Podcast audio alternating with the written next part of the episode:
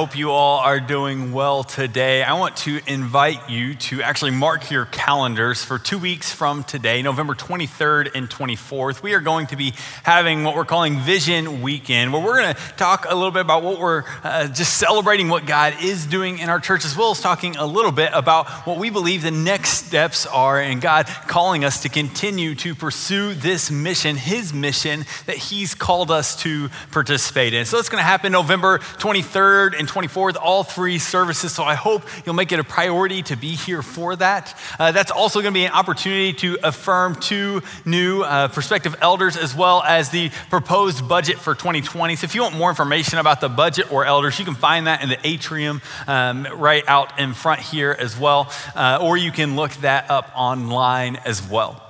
So I hope you guys will join us that week and hope you'll lean in and just press in to see what role you might play and what God is calling us to as a church. Now, before we go any farther in service today, I do want to ask any of our veterans in the room today to please stand, uh, whether you're joining us here or at our West Campus. Would you stand for a second so we can honor you this Veterans Day weekend?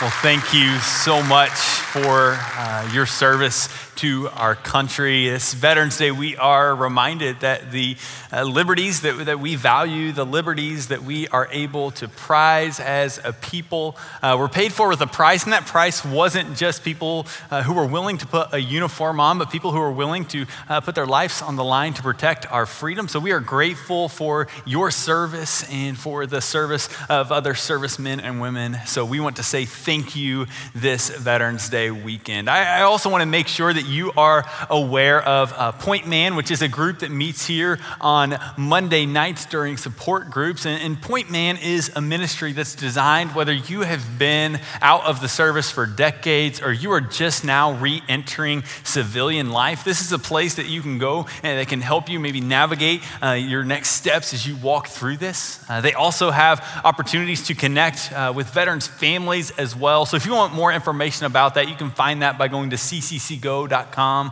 forward slash support. But today we just want to say thank you for your service. Now, today we are uh, continuing our series walking through the Sermon on the Mount. This is week 10, and we are now entering into the final chapter of the sermon. The sermon's found in Matthew chapters 5, 6, and 7. And right now we're taking the first six verses in chapter 7. And these verses are some of the most well known and even well loved passages, or one of the most well loved passages in Scripture, even by those who don't necessarily like the Bible.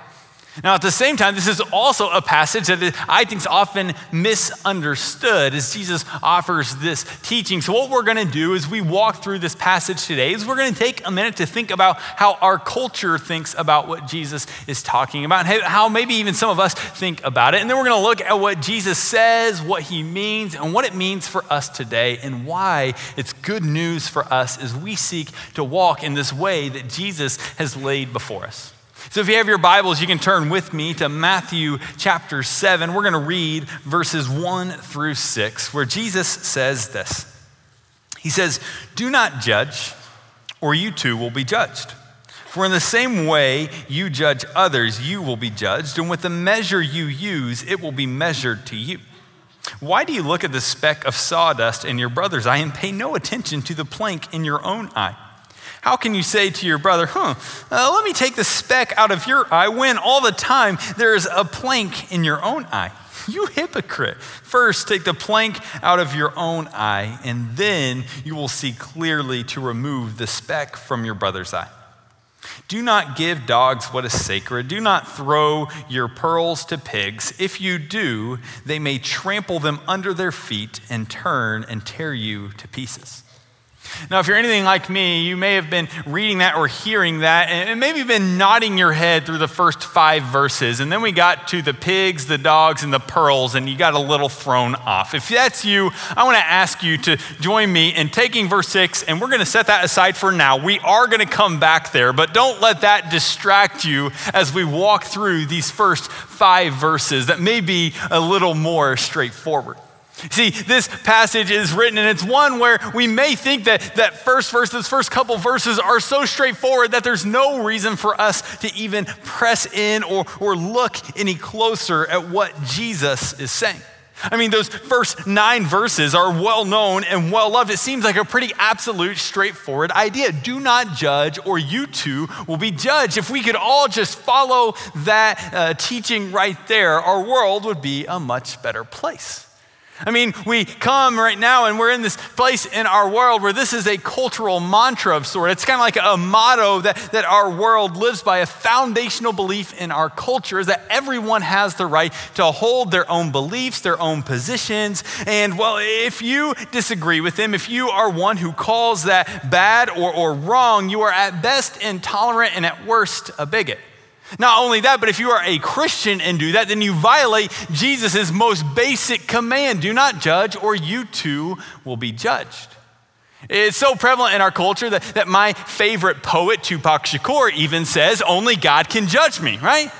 It's this idea that, that we have our own rights to hold our own position, own belief, and no one else can say anything about it.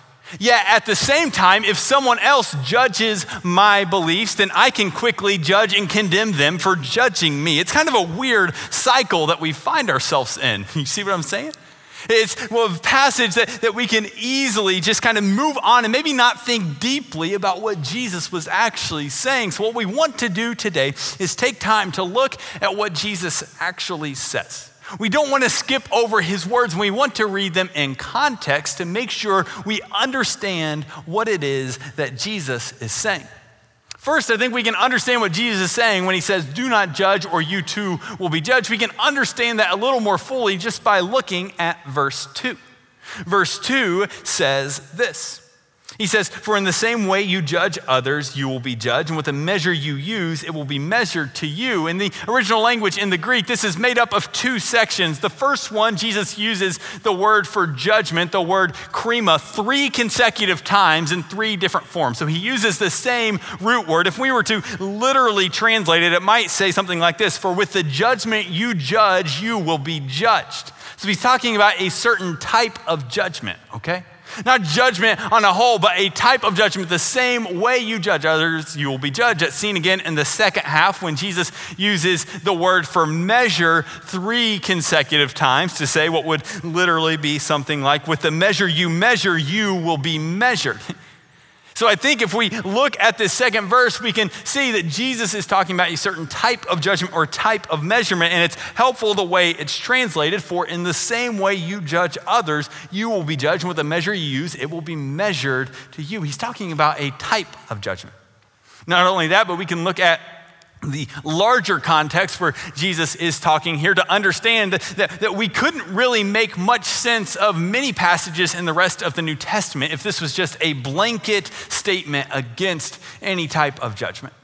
Not only could we not make sense of many passages later in the New Testament, but we couldn't make sense of the rest of the Sermon on the Mount if that's what Jesus meant. I mean, all we have to do is jump down there to that puzzling verse there in verse 6 when Jesus tells us that we need to be able to distinguish or judge between these pigs and these dogs and what it is that we are giving to them. Again, we'll visit that later on, but there we see a need to pass some sort of judgment to decipher how to live in that way. Or jump down to verses 15 and 16 when Jesus is talking about true and false teachers. And he says that we need to be able to judge between the true and false teachers. So clearly, there's a type of judgment that, that we have to have in order to live wise lives. The fact is, we cannot make it through a day without making some sort of judgment. So the question we need to ask is what is it that Jesus is condemning?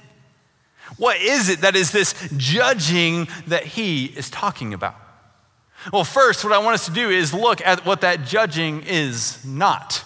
So let's go ahead and look here. Judging is not negatively assessing someone's position or belief.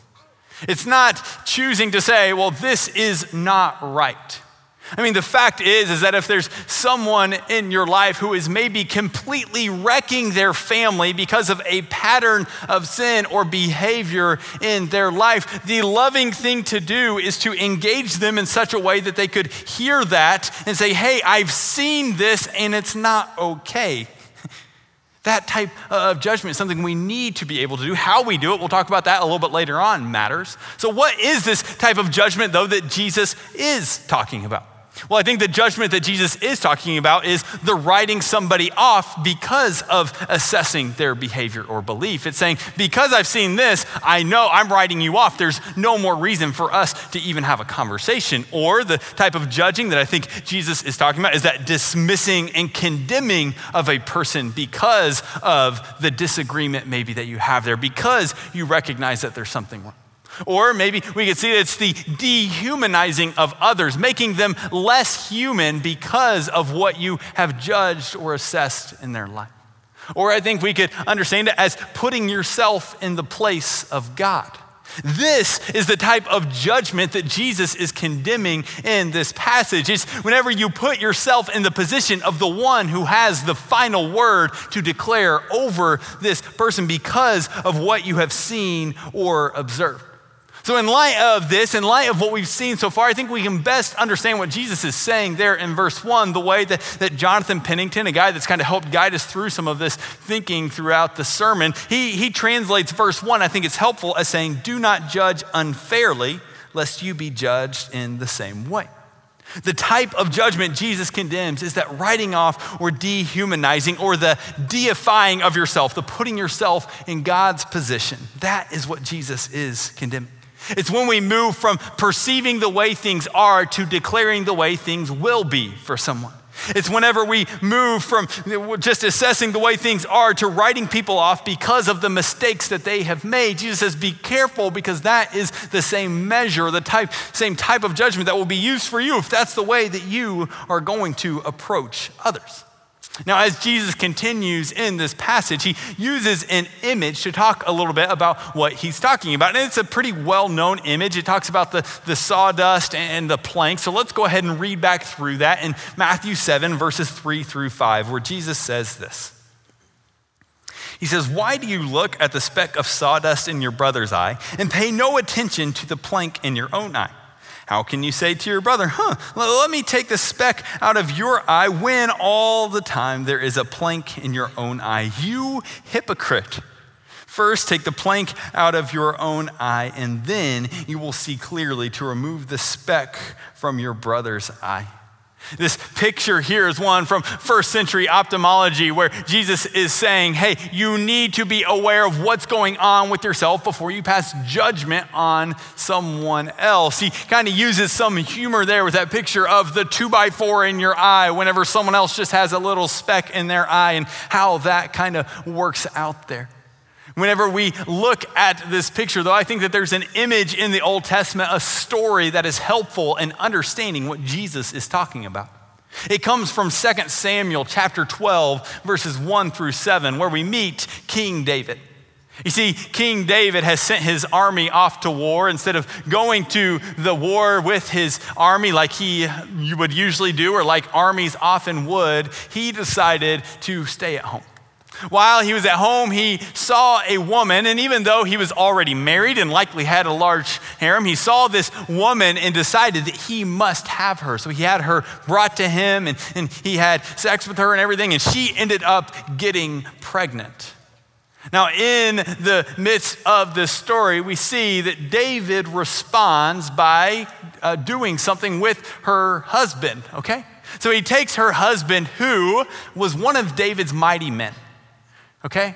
This woman's husband was one of the men who fought to protect David while David was on the run from Saul. And yet, whenever this happens, David takes this man and he has him put onto the front lines, has everyone else, with, everyone else withdraw so that this man would be killed. And at this point, David moves from just being an adulterer to being an adulterer and a murderer. So, what happens next? Well, God sends a prophet, a man named Nathan, and Nathan comes to David. Nathan tells David a little story. Instead of just pointing out his sin right away, he tells him a story about this situation that's happening. He says, Hey, there was this rich farmer who had many flocks. His, his flocks were huge, but he saw one lamb from his poor neighbor. It was the only lamb his neighbor had, and he chose to take that lamb away from of this poor farmer. So this rich farmer had done this. Well, whenever David heard this, he became indignant. He became furious instantly and apparently completely unaware of any irony happening in the situation. What David does is he says, Well, where is this rich farmer? This rich farmer must be dealt with. This type of behavior is not okay in my kingdom. And Nathan looks at King David and he says, You are that man. You are that man? Do you not realize what you did with Bathsheba, with this woman? You are that rich farmer who took from this poor farmer. Now, the thing I want us to see here as we think about this is that the judgment that David passed was a good and right judgment, right? It was the good and right thing for the king to become upset that a rich farmer had stolen a poor farmer's sheep. That was a good and right thing to do. That's the type of law and justice we want to see in our world, right? The issue wasn't with the judgment, it was with the fact that David was completely blind to the sin in his own heart and his own life. The problem wasn't with the, what he had assessed before him. The problem was the kind of thing that he did whenever he was blind to his own sin. And this is the type of judgment that Jesus is talking about in this passage. So, as I've thought about this judgment that Jesus is talking about, and as I've thought about maybe how to process through this, I've had a couple of questions that have come to my mind this week, some of which are questions that I've been asking myself for a while, one of which is kind of a new question. And the first question is one that I've been asking for the last couple of years that I still can't figure out, but it's why is it that my sin looks so much worse on them? You guys ever realize that? So my sin looks so much worse on other people. I see someone else who's struggling with the exact same sin struggle, maybe that I have, but whenever I see it exhibited in their life, I am completely appalled. But then whenever it's in my own life, I'm like, oh, no. I mean, if you knew what was going on in my life, you would understand. It's, it's excusable for me, but on you, no way. So I think that's a question maybe we can ask ourselves as we think about what it looks like to respond to Jesus' message. Why is it that my sin, the sin struggles I have, look so much worse on them?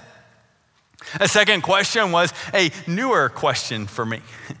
It's why is it that it's why is it that it's so much easier to talk about their sin than it is to talk about my sin? You guys ever noticed that before? You see sin in someone else's life, and it's real easy to start cutting it up about that. It's real easy to start talking about the sin that's happening in someone else's life. But then someone comes up to you, they're like, hey, how's it going? You know, what's God been teaching? You're like, ah, no, I'm good. Nothing to see here, right? Nothing at all going on here for you to know about. But did you hear what so and so did? Did you hear about what's going on in their life, the choices that they made? That is incredibly terrible. But me, I'm good. Now, I think I bring this up because we live in a church culture for some reason, Christian culture, and just broader Christian culture around the United States, where we seem to relish in those we disagree with falling. Whenever we see other Christians fall that we have disagreements with, we begin to say, ah, see? I always knew there was something wrong there. Isn't this so wonderful? Finally, it's been exposed. That thing I've been talking about forever. See, it's true. It's real easy to talk about their sin. See, I think whenever we see other people fall, rather than it being something where we're quick to talk about it, it should probably be something that begins to um, cause us to grieve.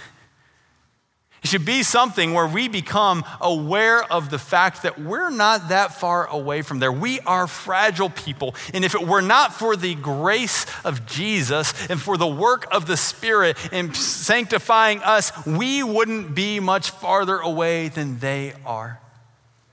Why is it so much easier to talk about their sin than it is to talk about my sin?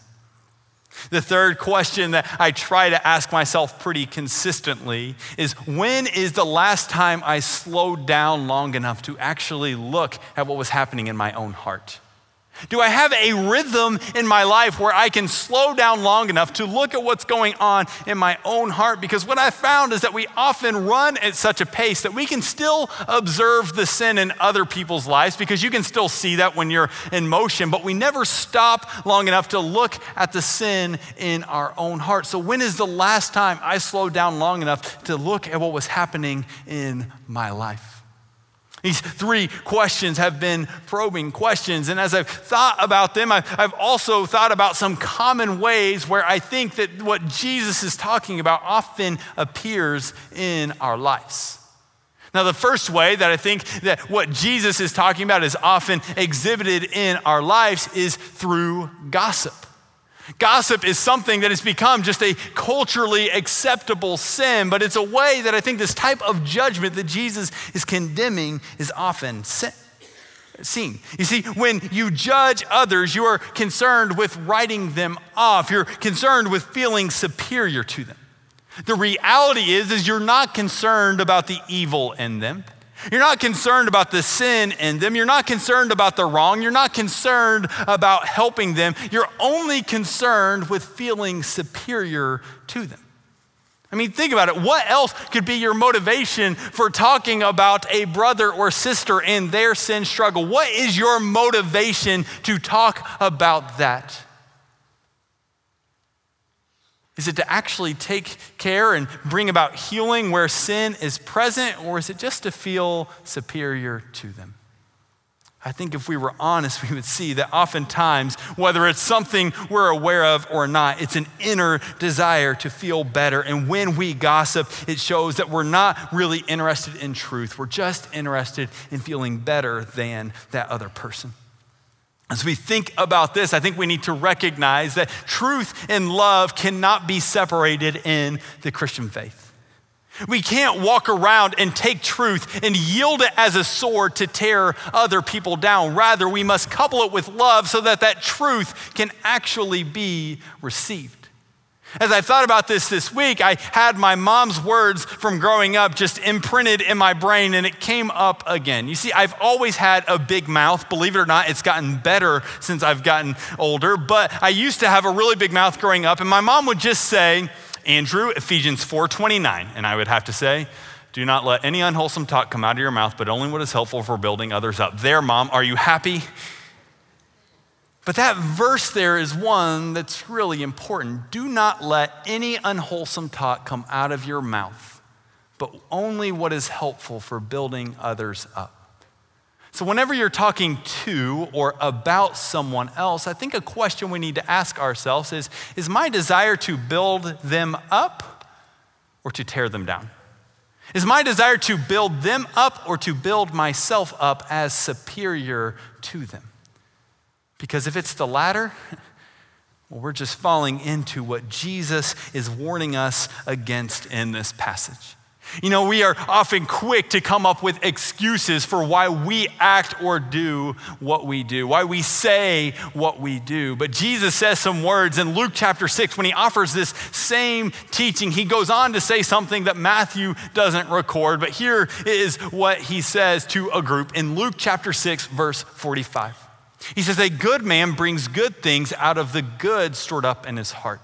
And an evil man brings evil things out of the evil stored up in his heart. For the mouth speaks what the heart is full of. So, what do your words reveal about what's in your heart? What do your words to or about another person reveal about what is going on in your own heart?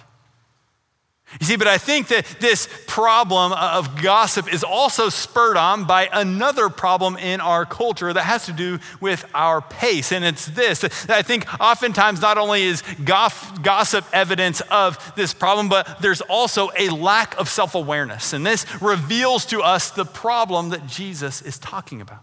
You see, we often run at such a pace, once again, that we don't stop long enough to look into our own hearts. And whenever we don't stop long enough to look into our own hearts, it's easy for us just to focus on what people around us are doing wrong. It's easy for us to point out the sin of other people all the while not doing anything about what's going on in our own hearts. And while we're running at such a pace, the thing that I've found is that we also don't take time to empathize with other people to think about why they might possibly be doing the thing that they're doing. Rather, we just associate the worst possible motives upon them and we move on with our life because they are terrible people and they are interrupting our day, right? All the while, we're not aware of what's happening in our own hearts. But I think there are some solutions to what was talked about in this passage.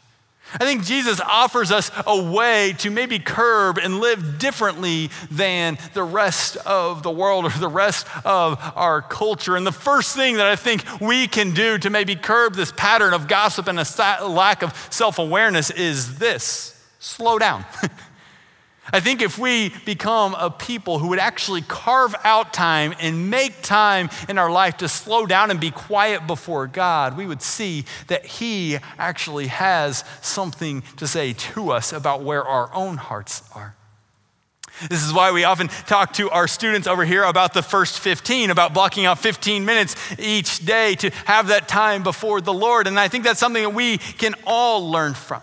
So, right now, my challenge to each and every person in this room is to take at least three days this week and block out a 15 minute block where you are going to be quiet before God and you're going to say, God, search my heart and reveal to me what it looks like or what, any sin in my life that maybe I'm not aware of. Search my heart and reveal the things in my heart that don't line up with your design for my life. Now, if you're going to do this, it may mean that you have to give up 15 minutes of sleep and get up 15 minutes earlier. It may mean that you need to give up 15 minutes of your lunch break. It may mean that you need to, on your way home from work, pull off into a parking lot for 15 minutes just to be quiet with the Lord, but go ahead and let whoever's waiting for you at home know, hey, I'm doing this. But whatever it takes, make those 15 minutes happen. Make those 15 minutes happen where you can sit before God and say, God, what's going on in my own heart. I want you to reveal whatever it is that's going on that doesn't line up with your design. There's a story in Luke chapter 18 about a Pharisee and a tax collector. And the Pharisee and tax collector both go to the temple, and the Pharisee stands up and he prays. He says, Lord, I thank you that I am not like one of these worthless sinners, or even like this tax collector over here. See, I fast two times a week and I give a tithe. Thank you so much for how wonderful I am, could be the summation of his prayer. Meanwhile, this tax collector is off to the side and he's praying, and the only words we see that he said is, Lord, have mercy on me, a sinner. So, what if we took 15 minutes a couple of times this week, and if you can build it in every day, do it. And maybe you start that time by saying, Lord, have mercy on me. I know I'm a sinner. Reveal those areas where I am falling short. Reveal those areas where my life does not align with your design. The second thing that I think we can do to maybe take steps towards Jesus' design for our lives is to actually deal with your sin. Whenever Jesus reveals something, or whenever you're praying and you have something brought to light, don't just say, oh, isn't that nice? Let's move on with life, but actually make a plan to deal with that sin. Find someone else who would be willing to maybe read scripture or read a devotion with you and then hold one another accountable. Text one another to say, hey, did, what did you read? What, what's God teaching you? Hey, what are you doing with this? Find someone else who will walk with you on this journey, but find a way to deal with sin. Ask God for the strength to overcome this sin. Confess to God, say, God, right now, I want, and then fill in the blank. I want money. I want fulfillment in my family. I want sexual fulfillment. I want whatever this is more than I want you, but I'm not okay with that. Would you help me to overpower this sin, to overcome this sin through your power in me? Church, a plank in our eye is a serious problem, and we can't just deal or fail to deal with sin and then be surprised when we find ourselves blind to the sin in our life one day. We've got to deal with it. A third thing that I think we can do to take steps towards this is to get connected with a community. Again, this can be just one other person who you give permission to speak into your life, where you ask them, hey, would you ask me a couple of questions each week? Like, hey, how are you honoring God with your eyes, with what you're looking at? How are you honoring God with your finances? How are you honoring God with your time? But give them permission to speak into your life and then actually be honest with them. Or maybe it's getting connected with a broader small group. That would be incredible. Or just grabbing a couple of people will, who will hold you accountable week in and week out. Right now, with where my wife and I are in with our life and stuff, we are not able really to be in a small group together, okay? And before you stone me and say, What kind of pastor are you? Let me explain what we do in place of that. You see, each week I meet with a group of guys on Tuesday mornings um, at six o'clock because that's a time that works for us. So that's my way of getting connected with a community to hold me accountable, to help me keep seeking the things of God and not allow anything to get root without me having to lie to someone else that I've told can speak into my life, right? I have a group, and then she meets with a group of a couple of ladies.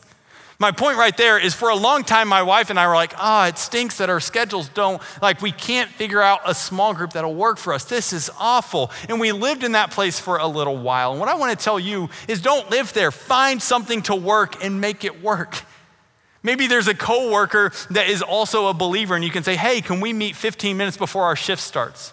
Or, hey, can we meet for lunch today and actually have a time of that blocked out where we are going to hold one another accountable? Find a way to get connected with community and do it. Now, I think the fourth thing that we can do is to choose to speak truth and love together. Those two things cannot be separated in the Christian life. We can't just yield truth as a sword. And to maybe illustrate this a little bit, I'm going to read verse six again, this verse about the, the pigs and the dogs. Here's what Jesus says there He says, Do not give dogs what is sacred, do not throw your pearls to pigs.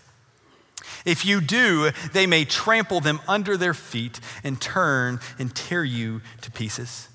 Now, this is a challenging passage here, but I think it's important for us to look at how Jesus uses this image in this specific passage.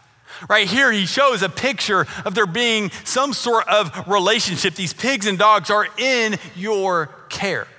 But what you choose to do is you choose to throw something, a great treasure to them. It's like Jesus is saying, hey, if you have a great treasure and you give it to someone who can't digest it, watch out. You might just become lunch because you are at least edible. It doesn't matter how valuable the pearl is, it's not what the pig needs at that time. So don't be surprised if they trample it. They can't digest what you're giving them. I think in the same way, we can think about our relationships with others. If you have a great piece of truth, but you deliver it in such a way that they can't digest it, that they can't receive it, don't be surprised if they attack you. If you give uh, someone a pearl when what is needed is a corn husk, don't be surprised when they attack. The loving thing to do is to give what is needed, in this case, food in the way it is needed, in this case, at least edible. Now, if you can't get beyond that picture of the pig and the dogs, think about a toddler. If my screaming two and a half year old is hungry and I choose, oh, I'm going to take the ring off my finger or the ring off my wife's finger, I'm going to give that to him to eat. What he's going to do is he's either going to eat that, swallow it, then we're going to the ER and going to have an ER bill, or he's going to chuck it across the room and then hit me. At least my son. Maybe your kids don't do that, but that's what my son does, okay? And he's going to keep throwing a fit. Why? Because I didn't give him what he needed. I may have given him something that was very valuable, but it wasn't in a way that he could use it. It wasn't what he needed at that time. In the same way, if we have truth, we need to couple that with love so we can deliver it to people in such a way that they can digest it, in such a way that they can actually receive it. Giving someone the right thing in the wrong way is not the right thing to do. But in order for us to be able to actually stand in what Jesus says here today, it means we also have to step into the truth of the gospel, the good news of what Jesus has done for us. See, first and foremost, it means that we need to be honest with ourselves about who we are apart from Jesus.